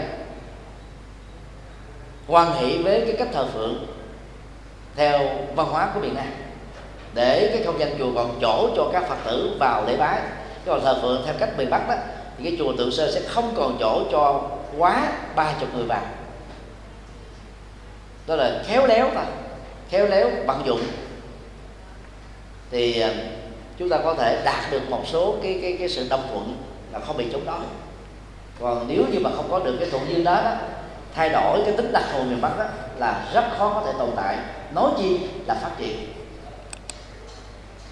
tương tự khi làm đạo ở miền trung, chúng ta cũng phải ờ, tôn trọng một số đặc thù văn hóa phật giáo miền trung.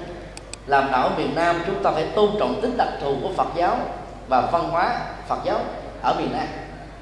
Tính đặc thù này đó là cần phải được tuân thủ. Rồi ờ, chúng ta khéo léo thay đổi. Mỗi ngày chút mưa dầm thấm đất chứ đừng có làm liền người ta bị sốc. Hiện nay đó, hai chục tăng ni vào miền Nam học từ năm 1988 khóa cao cấp Phật học. Khóa 2 đã đưa cái văn hóa ăn chay trường của Phật giáo Đại thừa nói chung và Phật giáo miền Nam nói riêng ra miền Bắc. Và các chùa được các thượng tọa và ni sư của đợt này đó đã truyền bá văn hóa ăn chay. Đó là cái sự thay đổi dần cái văn hóa ẩm thực miền Bắc. Và nhiều tăng ni khác ảnh hưởng theo hai chục tăng ni này cũng bắt đầu ăn chay. Chứ ở miền Bắc đâu phải là dễ mà ăn chay được. Năm 1991 đại hội Phật giáo toàn quốc kỳ ba, chúng tôi làm là làm làm làm trưởng nhóm trang trí đại hội đó thì đi tìm một cái quán cơm chay không có. Rất là khó. Bởi bây giờ ở miền Bắc đã có mười mấy cái tiệm cơm chay rồi. Dần dần cái văn hóa đó được chấp nhận nó phải mất đến vài thập niên. Để cho toàn tăng lên miền bắc ăn chay trường đó chúng ta phải mất thêm vài chục năm. Kế tiếp nữa. Thì trong lúc mà chưa đạt được cái nhu cầu đó đó thì chúng ta phải tôn trọng tính đặc thù. Cho nên đại hội phật giáo toàn quốc á, luôn luôn có hai nhà ăn một nhà ăn chay một nhà ăn mặn các sư theo à, hệ phái à, năm năm truyền hay là khmer và một số tăng ni miền bắc thì vào cái chai đường ăn mặn đó để ăn tam tình dục. Còn các tăng ni còn lại đó vào cái chai đường ăn chay để tôn trọng tính đặc thù này thôi. Còn ở Việt Nam chúng ta còn có thêm uh, dân tộc Khmer chiếm 10.000 tăng ở các đồng bằng sông Cửu Long. Chúng ta cũng phải tôn trọng cái dân hóa đặc thù này ngoài cái hóa đặc thù của Phật giáo Nguyên Thủy còn có văn hóa đặc thù của Campuchia. Và giáo hội Phật giáo Việt Nam đó qua cái chủ trương hòa hợp các giáo phái đã cho phép giữ lại các tính đặc thù đó trong sinh hoạt tu học.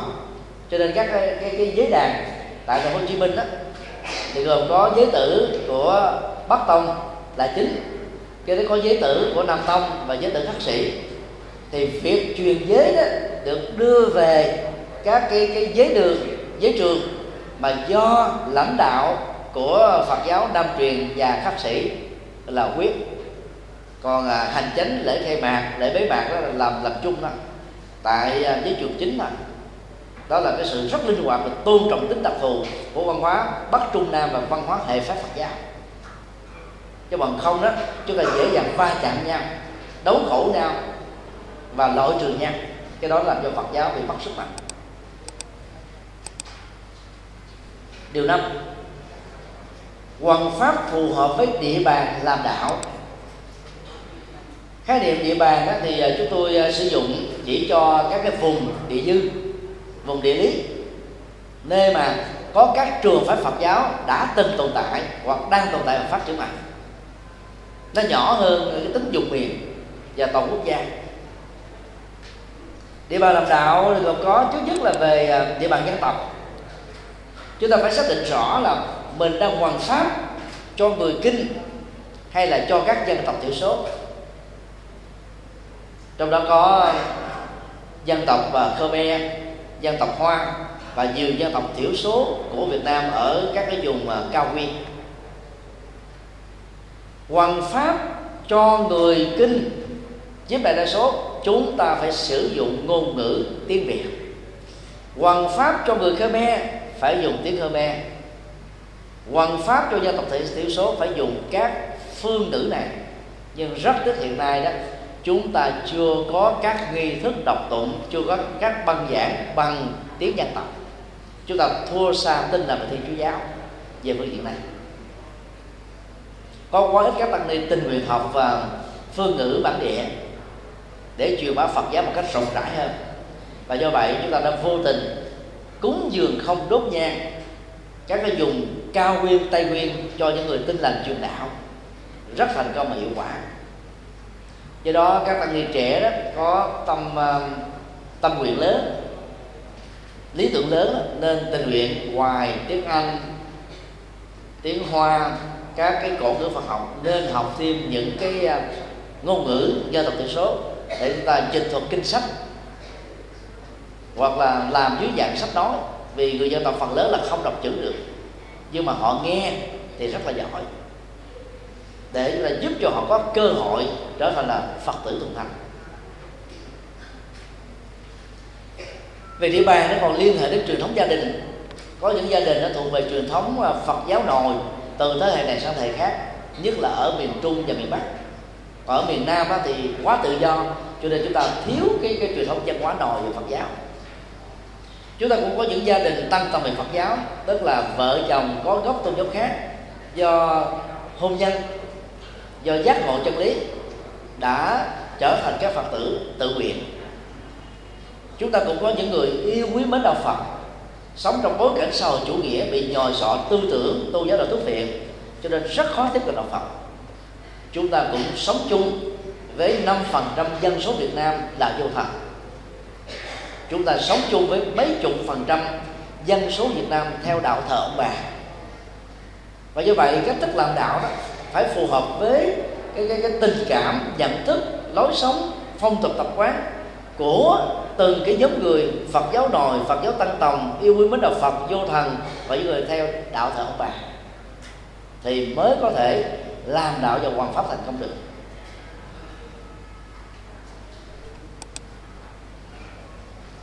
Về địa bàn cư trú đó, chúng ta cần phải thấy rõ đó là cái nhóm đối tượng được chúng ta hướng đến giúp đỡ hội trình phật tử là sống tập trung hay là sống ở những nơi tản mạn.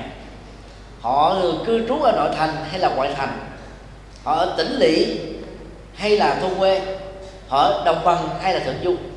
Vì cái não trạng, văn hóa, kiến thức, phong tục, tập quán ở các cái địa bàn cư trú này đó là hoàn toàn khác nhau tăng ni nào đã từng sống lâu năm ở tại thành phố Hồ Chí Minh và những thành phố lớn? Rất khó làm đạo thành công khi về. Dùng sâu dùng xa dùng cao nguyên. Vì ở đây nó quá khó khăn đi. Mà nếu như chúng ta vẫn làm đạo theo cái cách ở tại Sài Gòn chúng ta không thành công được.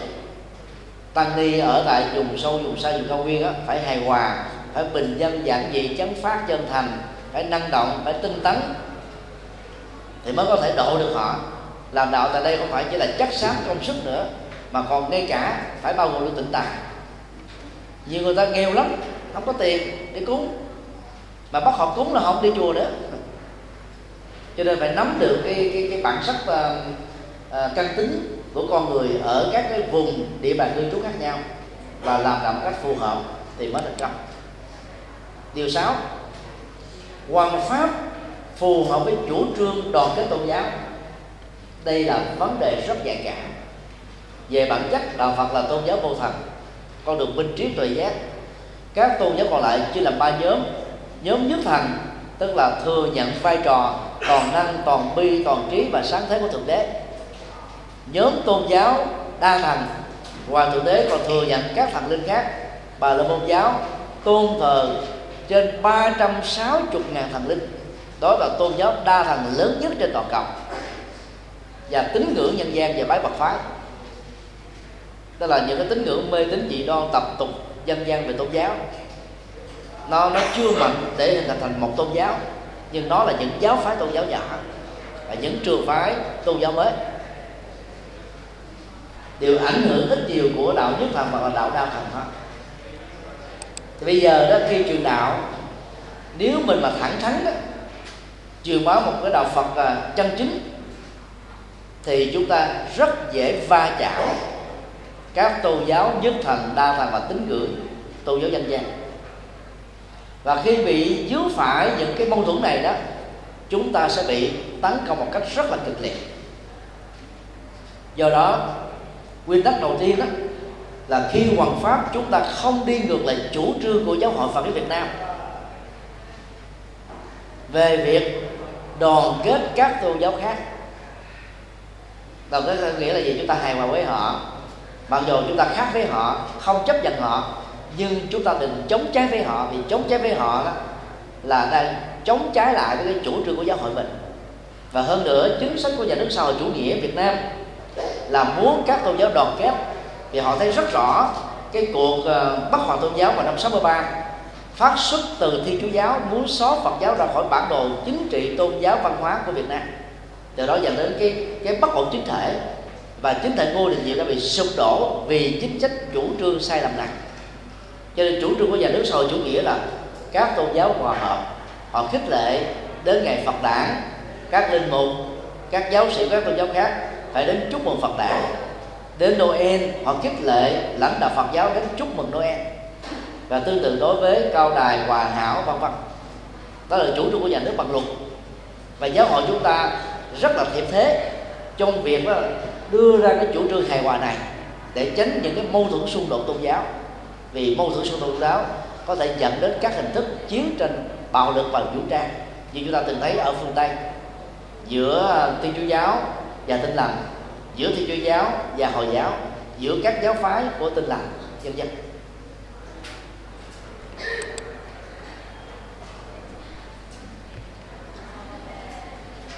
Vào à, năm uh, 1 2013 thì những người à, theo Phật giáo Hòa Hảo đã biểu tình lớn đối với học viện chúng ta. Và biểu tình gia dẫn tại văn phòng hai của giáo hội. Yêu cầu à, tước dân bằng của đại đức thích thiện huệ. Vì theo họ đó luận văn tốt nghiệp cử nhân Phật học của đại đức Thiện Huệ cho khóa 4 đó, là va chạm một cách trực tiếp và rất nặng nề đối với giáo chủ của Phật giáo Hòa Hảo là ông Quỳnh Phú Sổ. Và cái mâu thuẫn này đó đã kéo dài gần 2 năm mới có thể kết thúc được. Mặc dầu à, Phật giáo Hòa Hảo là phát xuất từ Phật giáo và tồn tại phát triển ở miền Nam Việt Nam. Hiện nay đó, họ đã có trên một triệu rưỡi tín đồ. Đang khi Phật giáo toàn quốc chúng ta chỉ có 6 triệu 8 tín đồ trên toàn quốc thôi. Theo thống kê của tổng cục thống kê Việt Nam 1 tháng 4 năm 2009 và những người à, truyền bá Phật giáo hòa hảo, tức là các à, đạo huynh và những tín đồ của à, giáo phái này đó người ta cảm thấy rất khó chịu và thậm chí là chống đến cực đoan. Bất kỳ một tăng ni nào đụng đến họ đụng đến giáo chủ của họ đụng đến cách tu tập và truyền đạo của họ. Đang khi à, trong uh, sấm giảng á, có 10 câu đụng đến tăng sĩ Phật giáo thì họ thấy rất bình thường. Bắt đầu từ cái câu thầy chùa như thể kỳ sơn rồi lũ ác tăng vân vân thì họ thấy bình thường thôi. Nhưng mà khi chúng ta có một cái sơ suất nào đó đụng tới thôi là bị gây áp lực rồi. Thì đó là một cái ví dụ giữa các giáo phái của Phật giáo thôi đã còn có những cái căng thẳng như thế. Huống hồ là các tôn giáo khác có khuynh hướng thế giới quan, nhân sinh quan, xã hội quan, đạo đức quan hoàn toàn khác với Phật giáo của chúng ta cho nên nếu không chủ trương hài hòa tôn giáo đó, thì cái việc mà chúng ta đối đầu với các tôn giáo không đã trở nên mỏi mệt rồi. Khi à, thuyết giảng cho gần một ngàn tăng ni, khóa bồi dưỡng hoàng pháp ở tại tây nguyên, ở tỉnh đắk lắk cách đây vài năm, chúng tôi à, có nói một cái câu như thế này thôi phật tử của chùa a. Đi vào chùa b, phật tử của thầy a, sư cô a quy y theo thầy b, sư cô b. Phật tử của giáo hội a, đi theo giáo hội phật giáo b. Không sao hết, dù sao họ vẫn tiếp tục là phật tử. Nhưng để phật tử chúng ta trở thành tín đồ của thiên chúa giáo, tin lành giáo, hồi giáo, cao đài và hòa hảo là tiêu đề chỉ có một cái câu nhận xét như thế thôi. Chúng tôi đã bị chống đối kịch liệt. Nhắn tin điện tử đòi ám sát ờ, đòi là đụng xe đòi ờ, phun thuốc độc. Gần như ngày nào cũng nhận được những, những nhắn tin khủng bố đó. Chứ một cái câu nói đơn giản như thế thôi đó là cái kinh nghiệm của tự thân. Và cách đây vài năm khi chúng tôi chia sẻ hai buổi tại trường hạ chùa Phật Quang tỉnh Kiên Giang cho trên 100 tăng ni của tỉnh này. Với chủ đề đó là phương pháp cải đạo của thiên chúa giáo và tinh lành thôi. Chúng tôi đã bị tấn công kịch liệt đủ các hình thức khác nhau. Khủng bố cũng có hâm dọa cũng có. À, nêu những cái trường hợp như thế để chúng ta thấy được là việc mà va chạm với các tôn giáo đó nó không có lợi ích gì đối với chúng ta không phải là chúng ta sợ hãi, thiếu bản lĩnh, thiếu dũng khí, thiếu trí tuệ. Nhưng mà vì cái mục tiêu hoàn pháp lợi lạc cho đại số đông, chúng ta phải hạn chế những cái tình trạng giàu chỉ là vô tình tạo đến những hiểu lầm và mâu thuẫn thôi. Huống hồ là có chủ trương và cố ý. Đức Đạt Lai Lạt Ma và Thiền sư Nhất Hạnh là hai nhà lãnh tụ Phật giáo thế giới rất sáng suốt và mềm mỏng về hòa hợp tôn giáo ở phương Tây. Và nhờ đó đó mà hai ngày này mới mới có cơ hội đó độ được rất nhiều người da trắng tức là là mà đi tới đâu cũng ca ngợi hòa hợp tôn giáo hết. Chưa bao giờ có một phát biểu gì đối lập lại các tôn giáo khác. Ngài nói rất khéo. Và tiếp xúc với các giáo hoàng, với các hồng y với uh, các bậc thượng phụ các lãnh đạo các tôn giáo khác ngài rất cỡ mở chân thành tự nhiên thông dong tự tại. Thì sư giúp hạnh thì theo léo một cách khác bằng văn học. Trong khi ra đề tác phẩm chúa và phật là hai anh em. Đến ngày noel đó thì các trung tâm của làng mai tổ chức noel bình thường nhưng mà nội dung là phật giáo. Đó là những sự hài hòa về tôn giáo rất khéo và cái, cái nhạc thiền nhạc đạo của làng mai đó trên thực tế là là lấy cái khung sườn của nhạc lễ thì chúa giáo. Và tinh thần giáo phương tây. Vì người ta đã nghiện cái nền nhạc lễ này mấy chục thế kỷ rồi đưa một cái nền nhạc lễ của Việt Nam vào để truyền bá nhạc Phật giáo là không thành công ở phương Tây được. Cho nên cái điều nhạc nhạc thiền của của, của thiền sĩ cử hạnh đó nó nhẹ nhàng nó gần gũi hình với cái văn hóa phương Tây này đó cũng là cách hai hòa tôn giáo và những người có bối cảnh tôn giáo khác khi đến mà nghe thì sĩ chức hạnh giảng đó mới dễ dàng chấp nhận được thì sĩ chức hạnh. Đó là cái khéo léo thôi. Hòa hợp tôn giáo là để giúp cho Phật giáo được truyền bá hiệu quả hơn. Chúng ta phải nhớ điều này. Chứ đừng có sợ là hòa hợp tôn giáo là mình mình thừa nhận cái cái giá trị à, uh, trước học tôn giáo khác đó là ngang bằng với đạo Phật. Cái vấn đề đạo Phật cao hơn các tôn giáo khác hay là ngang bằng với tôn giáo khác nó không quan trọng quan trọng là chúng ta làm đã có thành công hay không? Và giúp được nhiều người mở mắt tự giác hay không?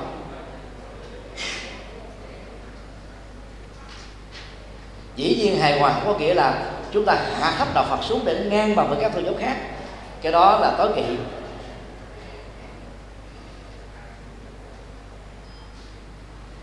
Vào năm à, 91 và 92 gì đó, Đức Đại Lạt Ma đã được à, mời vào à, giáo đường Thánh Peter ở Vatican. Giảng gần một tháng trời về kinh thánh tăng ước của Kitô giáo. Và những bài giảng đó đã được biên tập thành một quyển sách. Trước nhất là bằng tiếng Anh và sau đó dịch ra hàng trăm ngôn ngữ trên thế giới. Và các nhà thần học, các linh mục bắt buộc phải đọc tác phẩm này để mở thêm cái tầm nhìn mới, cái cách lý giải mới về kinh thánh. Họ rất là mạnh dạng để học thêm những cái cái cái mới, để làm giàu và phong phú cho đạo thiên chúa. Năm à, 94 chúng tôi được mời thuyết trình à, tại trung tâm đoàn kết công giáo yêu nước thành phố Hồ Chí Minh. Mấy lần? Năm 91 được à, mời tham gia hội thảo vài lần của ủy ban đoàn kết công giáo thành phố Hồ Chí Minh tổ chức. Và nhất là đề nghị phản biện về cái quyển làm thần học theo phong cách châu Á của một sư Tống Trường Thịnh. Thì lúc đó chúng tôi mới có 23 tuổi 24 tuổi. Đã được đại diện và dành cho một buổi 4 tiếng đồng hồ để phản biện cái phương pháp làm văn học theo một cách châu Á. Thì họ muốn lắng nghe cái cái cái cái cái, cái cách nhìn nhận của một người Phật giáo về cái phương pháp mới này. Họ rất kiên nhẫn để ngắn nghe phản biện. Vì phản biện là đối nghịch lại mà họ nghe là họ rút kinh nghiệm. Và ngày nay cái phương pháp làm đạo theo một cách châu Á đó đã rất thành công sau hai thập niên ứng dụng tại Việt Nam và tại châu Á. Đang khi thì các à, tăng sĩ Phật giáo Việt Nam chúng ta đó gần như vẫn giới hạn mình ở trong chùa. Một số ít mạnh dạn đi học các cái trường đại học bên ngoài đời để hiểu thêm về triết học và tôn giáo học. Đang khi tại các cái à, đại chủ viện đào tạo linh mục đó thì họ đã có ba môn giảng dạy về Phật học. Triết học Phật giáo Ấn Độ nhập môn, triết học Phật giáo Việt Nam nhập môn, triết học Phật giáo Trung Quốc nhập môn.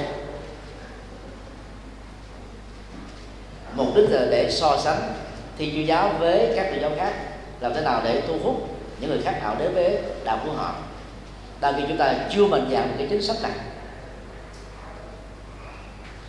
Chúng tôi đã có hai lần được mời thuyết trình một lần đó tại à, chuẩn viện thánh du xe, nơi đào tạo linh mục lớn nhất tại thành phố hồ chí minh. Và lần thứ hai là chủ viện Francisco, nơi đào tạo à, gần 300 các vị linh mục trong tương lai để giao lưu. Điều đó cho thấy là hiện nay đất Vatican chủ trương đại kết tôn giáo và họ có tạp chí đại kết tôn giáo xuất bản bằng nhiều ngôn ngữ khác nhau. Mời các học giả Phật học mời các học giả thuộc các tôn giáo khác cùng viết bài để đăng trên tạp chí của họ để giúp cho đó tín đồ của các tôn giáo khác nhìn đó, các linh mục và nhìn đạo thiên chúa bằng cái cặp mắt hòa bình. Vì lịch sử truyền đạo của họ là gắn liền với dấu dài thực dân xâm lược. Họ rất khéo xây dựng hình ảnh mới bằng những cái cải cách hòa hợp tôn giáo qua chính sách đại kết đa khi cái phật giáo chúng ta chỉ mới dừng lại ở chỗ hài hòa thôi.